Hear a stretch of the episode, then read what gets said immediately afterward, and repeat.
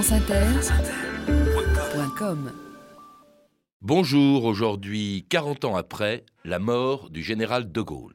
Ce qui est à redouter quand de Gaulle aura disparu, à mon sens, après l'événement dont je parle, ce n'est pas le vide politique, c'est plutôt le trop-plein. Mesdames, Messieurs, je vous remercie de votre aimable attention.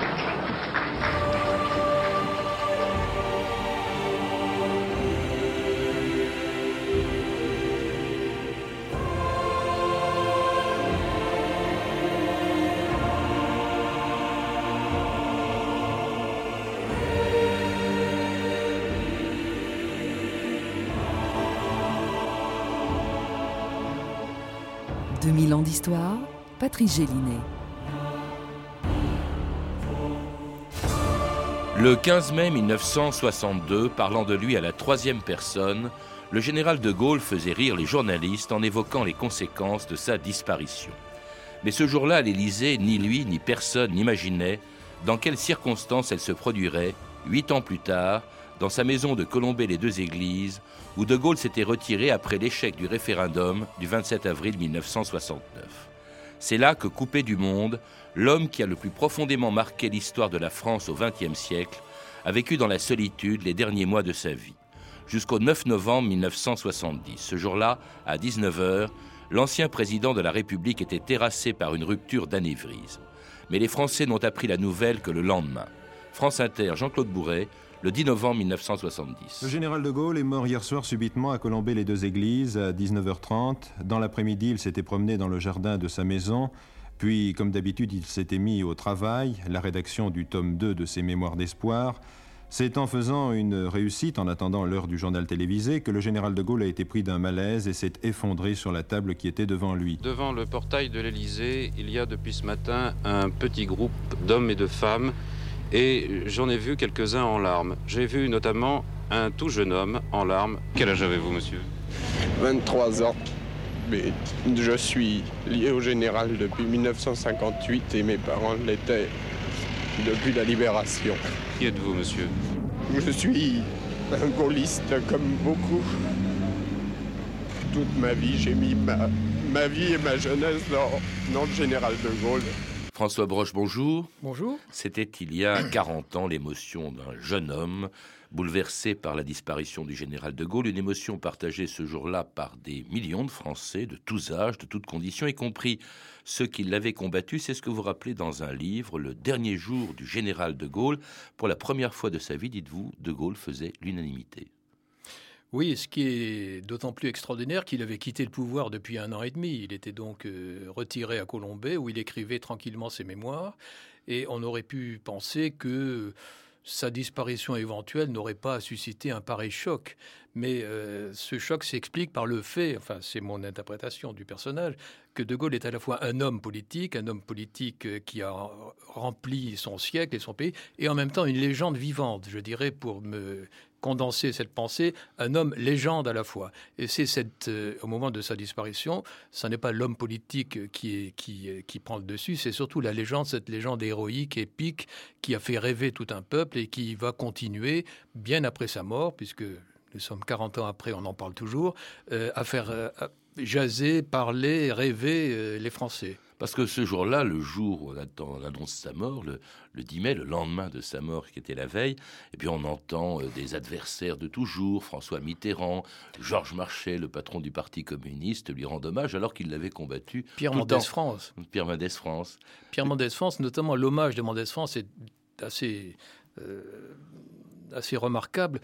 Parce qu'il a été un compagnon de Gaulle dans la France libre, alors qu'il a été son ministre à la Libération, il l'a farouchement combattu après la guerre, et notamment à partir de mai 58, en l'accusant du pire crime pour un homme politique, c'est-à-dire de fomenter un coup d'État et de l'avoir réussi. Alors que de Gaulle, ça c'est peut-être un autre sujet, mais Mendès-France, dans le superbe éloge funèbre qu'il lui consacre, rend hommage justement passe très rapidement sur les reproches qu'il fait à De Gaulle et rend hommage à la trace que De Gaulle a laissée dans l'histoire de France et qui est inaltérable. Et un homme dont les Français ont entendu la voix pour la dernière fois lorsqu'à la télévision, il leur demandait de voter oui à un référendum sur la réforme du Sénat et des régions le 27 avril 1969. Françaises, Français, si je suis désavoué dimanche par une majorité d'entre vous, ma tâche actuelle de chef de l'État deviendra évidemment impossible et je cesserai aussitôt d'exercer mes fonctions. Nous avons maintenant des statistiques qui portent sur 7 259 101 inscrits. Je vous donne tout de suite le pourcentage du oui et du non, car maintenant c'est ce qui importe. Oui, 49,27%. Non, 50,73%. La séance est ouverte.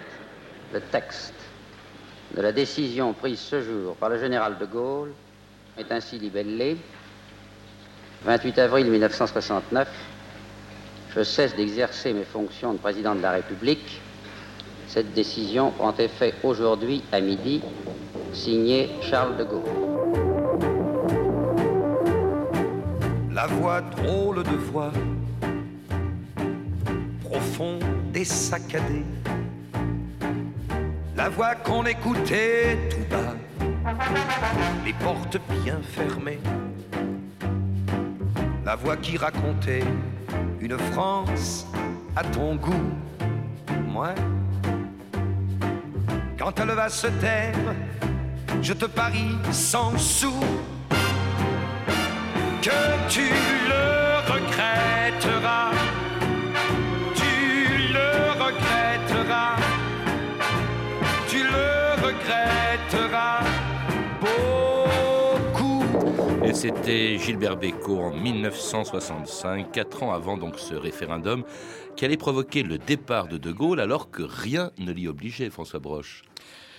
La Constitution ne prévoit pas qu'en cas de référendum négatif, le président soit obligé de s'en aller. Non, rien n'obligeait De Gaulle déjà à faire ce référendum et rien n'obligeait à partir sur un résultat négatif. On l'a vu d'ailleurs dans la suite de la pratique présidentielle, quand Jacques Chirac a perdu le référendum de 2005. Il est resté. C'est bon. Je crois que De Gaulle, ce qui explique le référendum, la nécessité de ce référendum, c'est que De Gaulle a été tout de même sérieusement ébranlé par les événements de mai 68. Il a repris le dessus par une opération de politique extrêmement brillante, mais un petit peu improvisée. Il a gagné les élections législatives, mais il a été durablement ébranlé et il a été une nouvelle fois au début de l'année 69 ébranlé par la candidature annoncée de Georges Pompidou à l'Élysée au cas où De Gaulle ne serait plus là. Donc il lui a fallu renforcer à nouveau sa légitimité. La tentation du départ, vous y consacrez tout un chapitre, il l'a eu souvent, cette tentation. Il est d'ailleurs vraiment parti en 1946, lorsque il a senti contre lui l'hostilité des politiciens, alors qu'il était chef du gouvernement français.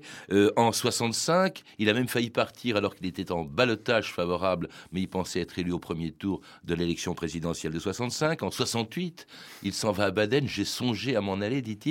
C'est quelque chose de curieux de la part d'un homme qu'on a accusé d'autre part d'être un dictateur. Oui, ça montre bien qu'il n'était pas décidé à s'accrocher au pouvoir coûte que coûte. Il l'a eu sans arrêt pendant la guerre, dans ses bras de fer avec Churchill.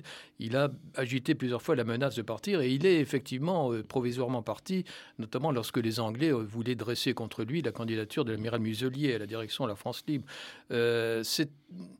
Je crois que ça n'est pas un signe de faiblesse ou de lâcheté quelconque, mais c'est un signe De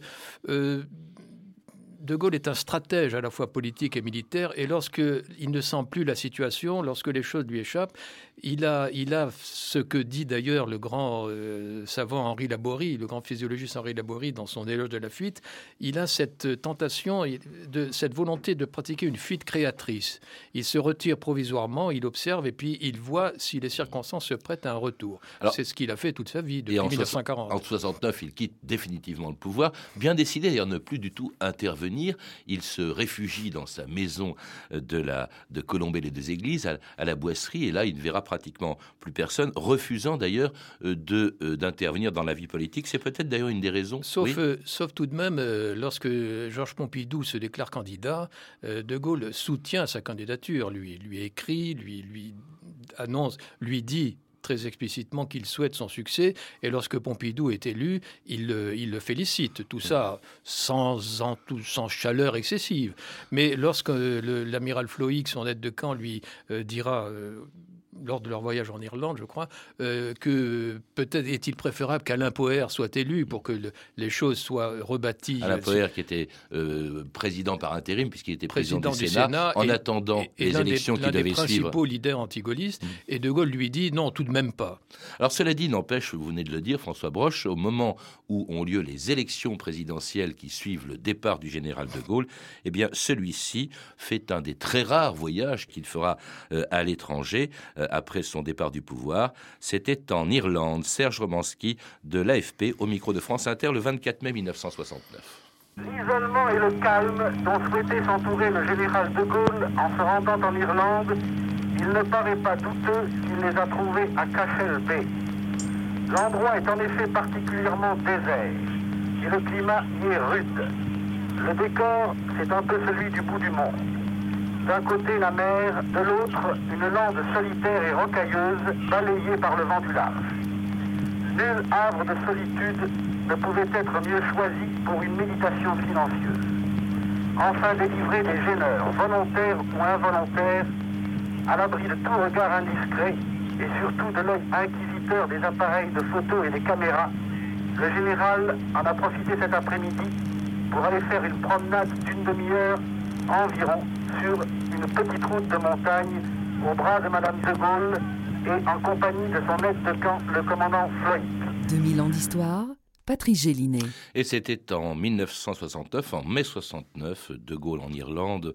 On connaît cette photo de De Gaulle se promenant sur la plage avec Madame De Gaulle et le commandant futur amiral Flohic. On le voit aussi d'ailleurs sur la couverture de votre livre, François Broche, De Gaulle en Irlande, dans la solitude. Il y va pour quelle raison ? C'est pour échapper justement aux journalistes, à ceux qui le harcèlent ? Il y va d'abord parce qu'il ne veut pas se trouver en France le 18 juin.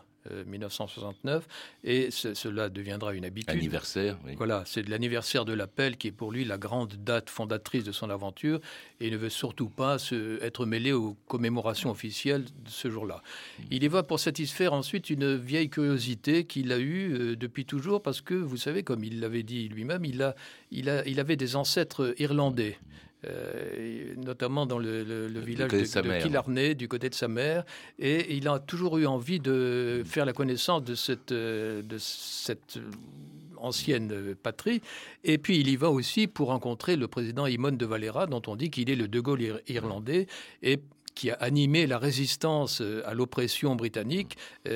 Donc il a un ensemble de raisons qui le poussent à y aller. Et pour éviter peut-être aussi d'avoir publiquement à prendre parti dans l'élection présidentielle qui verra la victoire de Georges Pompidou. Ce voyage n'a pas été discuté. Il y en a un deuxième qu'il fera un an plus tard, beaucoup plus critiquable. C'est son voyage en Espagne. C'est l'Espagne de Franco, évidemment. On se dit, mais qu'est-ce qu'il va faire là-bas auprès de ce dictateur ? Alors, il avait conscience de ce reproche. Il s'en moquait un peu en disant que ce voyage allait faire jaser dans les salons parisiens. Mais il n'y va pas. Il va aussi en Espagne pour diverses raisons. Et bon, il va rencontrer Franco, c'est inévitable. Franco, ce n'est pas à ses yeux uniquement le dictateur qui a accédé au pouvoir après l'horrible massacre de la guerre civile espagnole. C'est également l'homme qui a tout de même résisté aux exigences hitlériennes en 1940 lors de l'entrevue de Handai.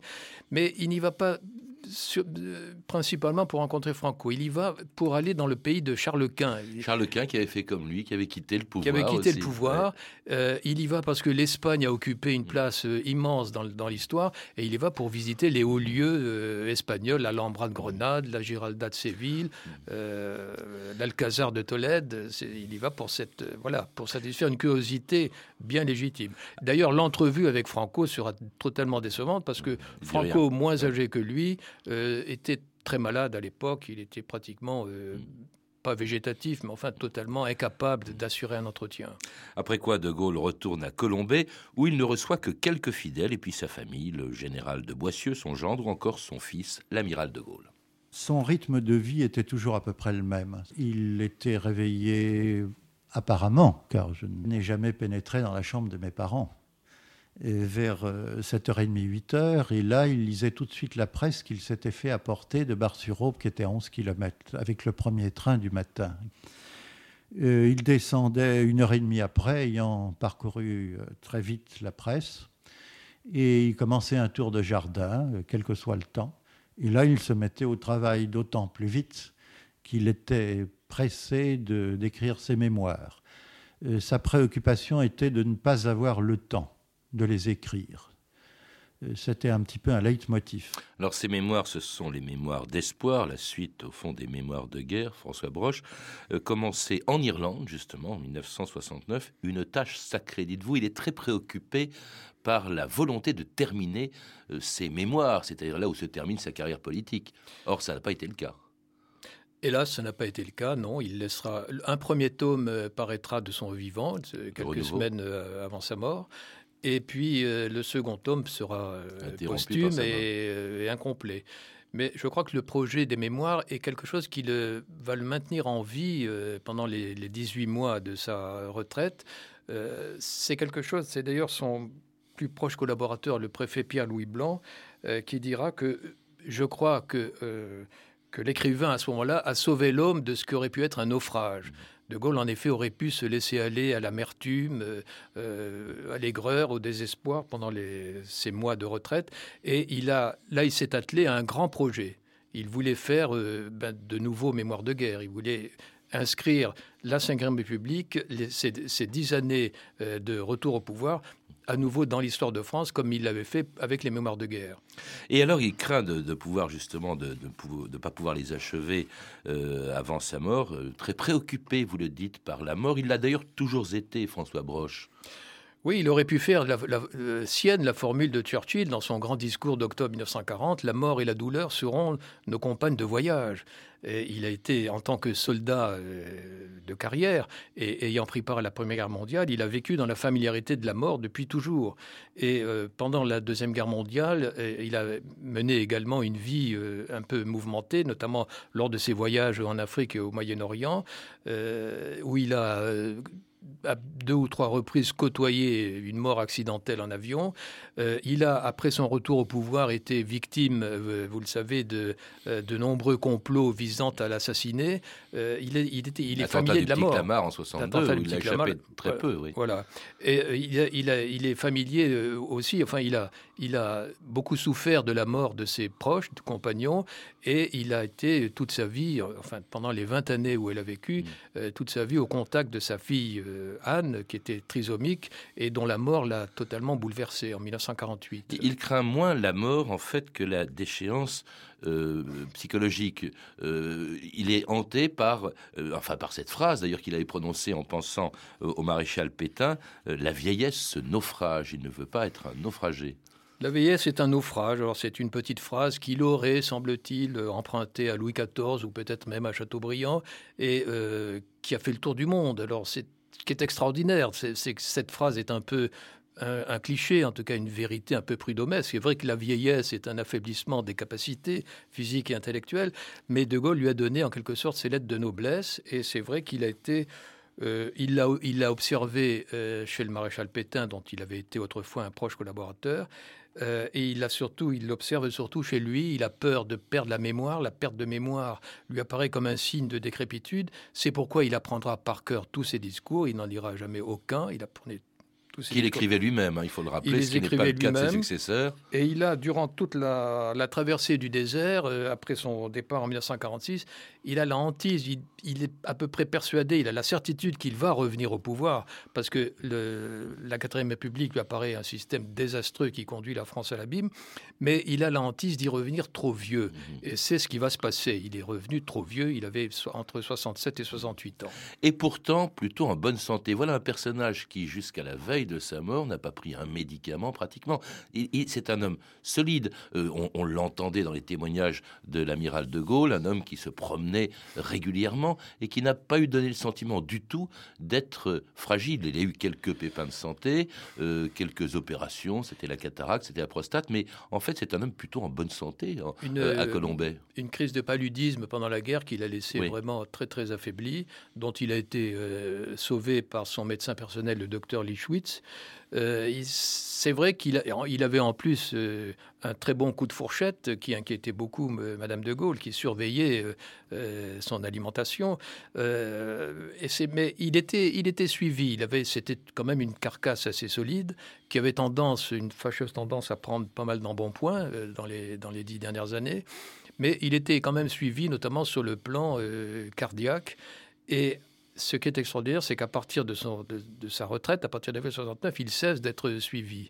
Et c'est là où sa santé va se dégrader imperceptiblement. Il y a des signes. Les proches voient, par exemple, je crois que c'est l'amiral de Gaulle qui observe les chevilles qui gonflent, ce qui est un signe de mauvaise circulation, ce qui devrait alerter. Mais une certaine pâleur qu'on peut mettre sur le compte du froid. Donc il y a des signes, mais auxquels lui-même ne veut accorder aucune importance. L'amiral de Gaulle dit que dans la pharmacie de Colombey, il n'y avait que de la teinture d'iode pour les genoux couronnés des petits-enfants lorsqu'ils jouaient dans le parc. D'où la surprise donc que provoque sa mort, y compris d'ailleurs pour ses proches, lorsque le 9 novembre à 19h, 9 novembre 1970 à 19h, de Gaulle est victime d'une rupture, d'un anévrisme à la fin d'une journée comme les autres. On écoute un des rares témoins de sa disparition, sa femme de chambre, Charlotte Marchal. Il avait travaillé dans son livre comme d'habitude. Et à 7 heures même, madame était dans la cuisine. Il est venu lui demander les adresses pour tous ceux qui lui avaient écrit pour sa fête. Et il a encore mis les adresses sur les lettres qu'il avait écrites. Et c'est après, il vient à sa table de jeu, il ouvre son jeu de cartes. Tout d'un coup, il dit « Oh, quelle souffrance !» Et puis, il s'appuie comme ça sur son fauteuil. Et elle a vu qu'il n'a plus rien dit. Il n'a pu parler, mais elle a vu qu'il souffrait beaucoup. Alors vite, il est venu m'appeler que je téléphone. Alors justement, le docteur n'était pas loin et il est arrivé tout de suite. Et elle me dit en même temps, téléphonez à monsieur le curé. Et ils sont arrivés tous en même temps. Le docteur a dit, oh, c'est très grave. Il dit, c'est une rupture d'anévrisme. Il lui a donné une piqûre pour qu'il souffre moins, puis... Un quart d'heure après, il était mort. Et c'était Charlotte Marchal, donc la femme de chambre du général de Gaulle à Colombey, un des seuls témoins avec Madame de Gaulle. Il y avait, 3 témoins, Madame de Gaulle, Charlotte et Honorine, la cuisinière. Elles étaient là ce jour-là. Vous en parlez longuement de cette disparition, des circonstances exactes de cette disparition du 9 novembre, avec un sang-froid extraordinaire de la part de Madame de Gaulle.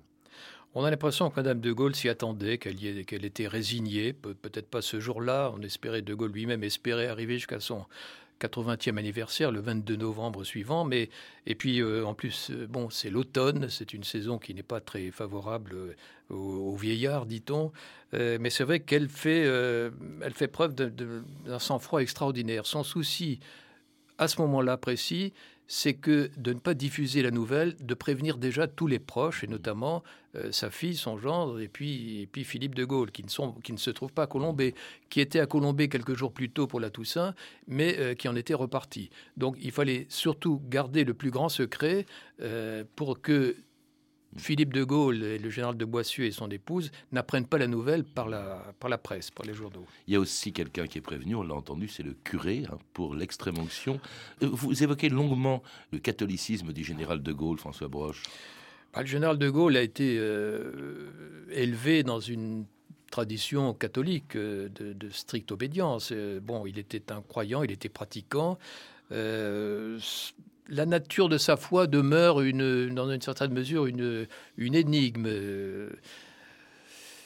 On pourrait dire. Il allait à la messe, il était pratiquant. Il communiait. Mais pas très soucieux de la laïcité, dites-vous, quand même, de l'État. Très soucieux de la laïcité, puisqu'il était le chef d'un État laïque. Mais disons que, pour en revenir à Dieu, à l'existence de Dieu, qui est le fondement de la religion, il se faisait une certaine idée de Dieu, comme il se faisait une certaine idée de la France. Il avait envie de rendre... Il n'était pas très sûr, certainement. Bon, il avait d'un côté la foi du charbonnier, il voulait croire comme on l'avait habitué à croire, mais d'un autre côté, il n'était pas très sûr de l'existence de Dieu, et en tout cas, il ne voulait rendre compte qu'à Dieu directement s'il existait. D'où donc cette visite du curé qui a assisté au dernier moment. Le curé et le médecin arrivent pratiquement en même temps. Hein. Et cela avant que la nouvelle qui a été gardée secrète pendant 14 heures soit révélée le lendemain par la presse et par le président de la République, Georges Pompidou. Française, Français, le général de Gaulle est mort. La France est veuve. En 1940, de Gaulle a sauvé l'honneur. En 1944, il nous a conduits à la libération et à la victoire. En 1958, il nous a épargné la guerre civile. Il a donné à la France actuelle ses institutions, son indépendance, sa place dans le monde. En cette heure de deuil pour la patrie, inclinons-nous devant la douleur de Madame de Gaulle, de ses enfants, de ses petits-enfants. Mesurons les devoirs que nous impose la reconnaissance. Promettons à la France de n'être pas indigne des leçons qui nous ont été dispensées. Et que, dans l'âme nationale, de Gaulle vive éternellement. Et c'était Georges Pompidou, donc le 10 novembre 1970, s'efforçant, dites-vous, avec une touchante conviction, d'entrer dans la peau de l'aîné des orphelins. Alors que De Gaulle, il faut le rappeler, avait refusé de le voir quand même depuis son départ en 1969. Il avait refusé de le voir parce que, bon, il ne voulait pas donner l'impression d'intervenir dans la vie politique. Et puis, il y avait quand même... Il avait des sentiments nuancés à l'égard de son successeur. Mais encore une fois, je le répète, il avait encouragé sa candidature et il l'avait félicité d'avoir été élu. En tout cas, De Gaulle, dans ses dernières volontés, refusait les obsèques nationales, voulait absolument être enterré à Colombey, ce qui s'est produit donc le 12 novembre, alors qu'il y avait eu une messe le matin solennelle à Notre-Dame, en compagnie d'ailleurs de quantité de chefs d'État étrangers. Votre livre se termine, vous dites que commence alors un destin posthume, et votre livre se termine par une phrase très célèbre, une des dernières phrases, je crois, des Mémoires de guerre, puisque tout recommence toujours, ce que j'ai fait sera tôt ou tard source d'ardeur nouvelle après que j'aurai disparu. Est-ce qu'on peut dire ça aujourd'hui ? Et est-ce que c'est encore une source d'ardeur nouvelle, le gaullisme et De Gaulle ? Mais je crois qu'il est incontestable qu'on peut le dire. De Gaulle continue à être une référence, non pas dans le monde politique stricto sensu. Il n'y a pas de formation, à proprement dite, qui se réclame du gaullisme. Le gaullisme politique, on a dit qu'il est mort. Bon, disons qu'on l'a enterré. De Gaulle lui-même n'y croyait pas beaucoup. Voilà, De Gaulle n'y croyait pas. D'ailleurs, le mot gaulliste ne lui convenait pas, ne lui plaisait pas. Mais disons que le gaullisme...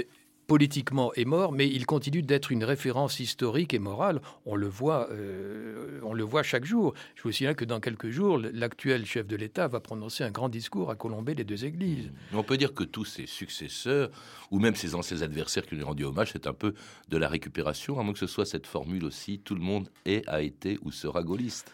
Oui, c'est sûr, il y a de la récupération là-dedans, mais après tout, c'est l'hommage rendu par le vice à la vertu. Songez que tous les candidats à l'élection présidentielle de 2007 se sont référés peu ou prou au général de Gaulle. Et n'oublions pas que De Gaulle est, d'après plusieurs enquêtes d'opinion qui ont été faites, reste le Français le plus illustre de l'histoire de France. Merci François Broche. Je rappelle que vous avez publié aux éditions de l'Archipel Le dernier jour du général de Gaulle, un livre que je recommande chaleureusement. À lire aussi Charles de Gaulle, une certaine idée de la France, un hors-série du Monde, en partenariat avec France Inter et la Fondation Charles de Gaulle. Je signale la diffusion aussi du 7 au 9 novembre sur la chaîne Histoire d'un grand cycle documentaire intitulé La légende de De Gaulle. Toutes ces références ainsi que beaucoup d'autres sont disponibles par téléphone au 32 30, 34 centimes la minute, ou sur le site franceinter.com. C'était 2000 ans d'histoire. À la technique, Ludovic Asselot, documentation et archives, Camille Pouch-Jalaguier, Frédéric Martin et Franck Olivard. Une émission de Patrice Gélinet, réalisée par Jacques Sigal. La semaine prochaine, 2000 ans d'histoire prend un peu de repos, mais ne vous quitte pas pour autant, puisque nous vous proposons 5 rediffusions. Lundi, quand Bonaparte est devenu Napoléon, avec Dominique de Villepin. Mardi, la caricature. Mercredi, D'Artagnan. Jeudi, à l'occasion du 11 novembre, l'offensive Nivelle et les mutineries de 1917. Et enfin, vendredi, la controverse de Valladolid. Bonne fin de semaine à tous et à lundi.